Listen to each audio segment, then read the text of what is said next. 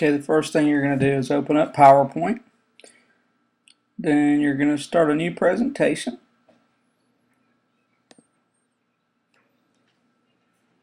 Then once you have that new slide in place, you're going to need to type the title of the poem, followed by the name of the person who wrote it, which is in this case William Shakespeare.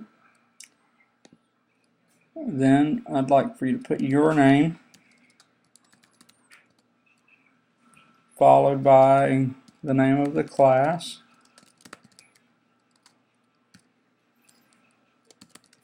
And then put my name.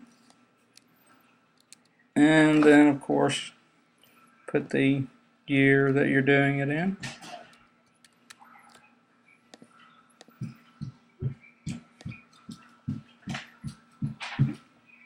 Once you have all the text in place, then of course you'll want to add a picture to make your cover slide look nice.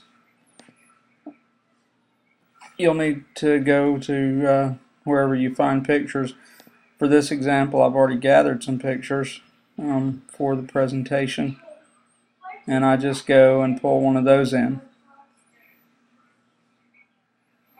And because it's called winter, I go and find a picture of a house with some icicles hanging on the side.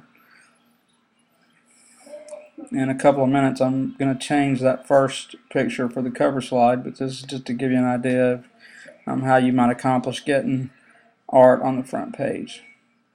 Then, in your version of PowerPoint, you'll want to find where you can move pictures around in layers, and you want to send that picture to the back after you get it wherever you want it on the page.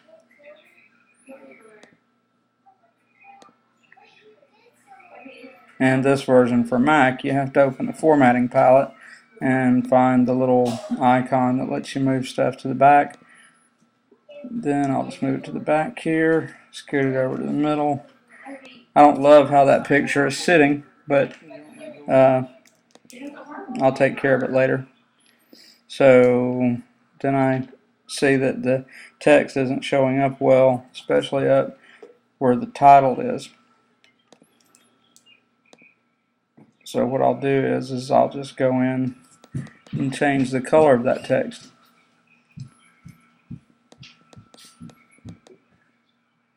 Because as you can see, I tried to lighten the picture up and it didn't help very much.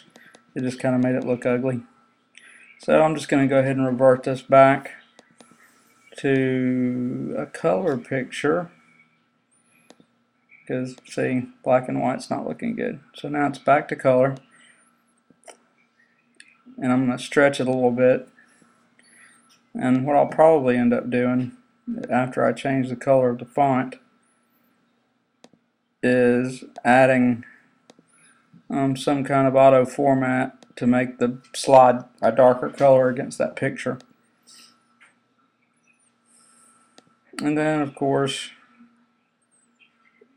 you want to save your work as often as possible because just at any second the power could go off or the computer could crash and you could end up starting over.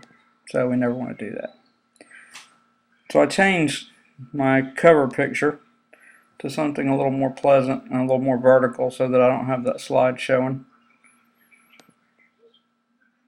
And now when we go to the first line of the poem, you'll notice the first line of the poem is across the picture. And then down there, I paraphrased the line. And then I said what the rhyme scheme letter is.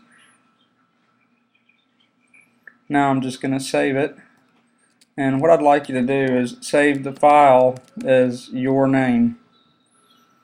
So whatever your name is, that's what you want to name the PowerPoint file. That way, when you turn it in, I'll know that it is your file.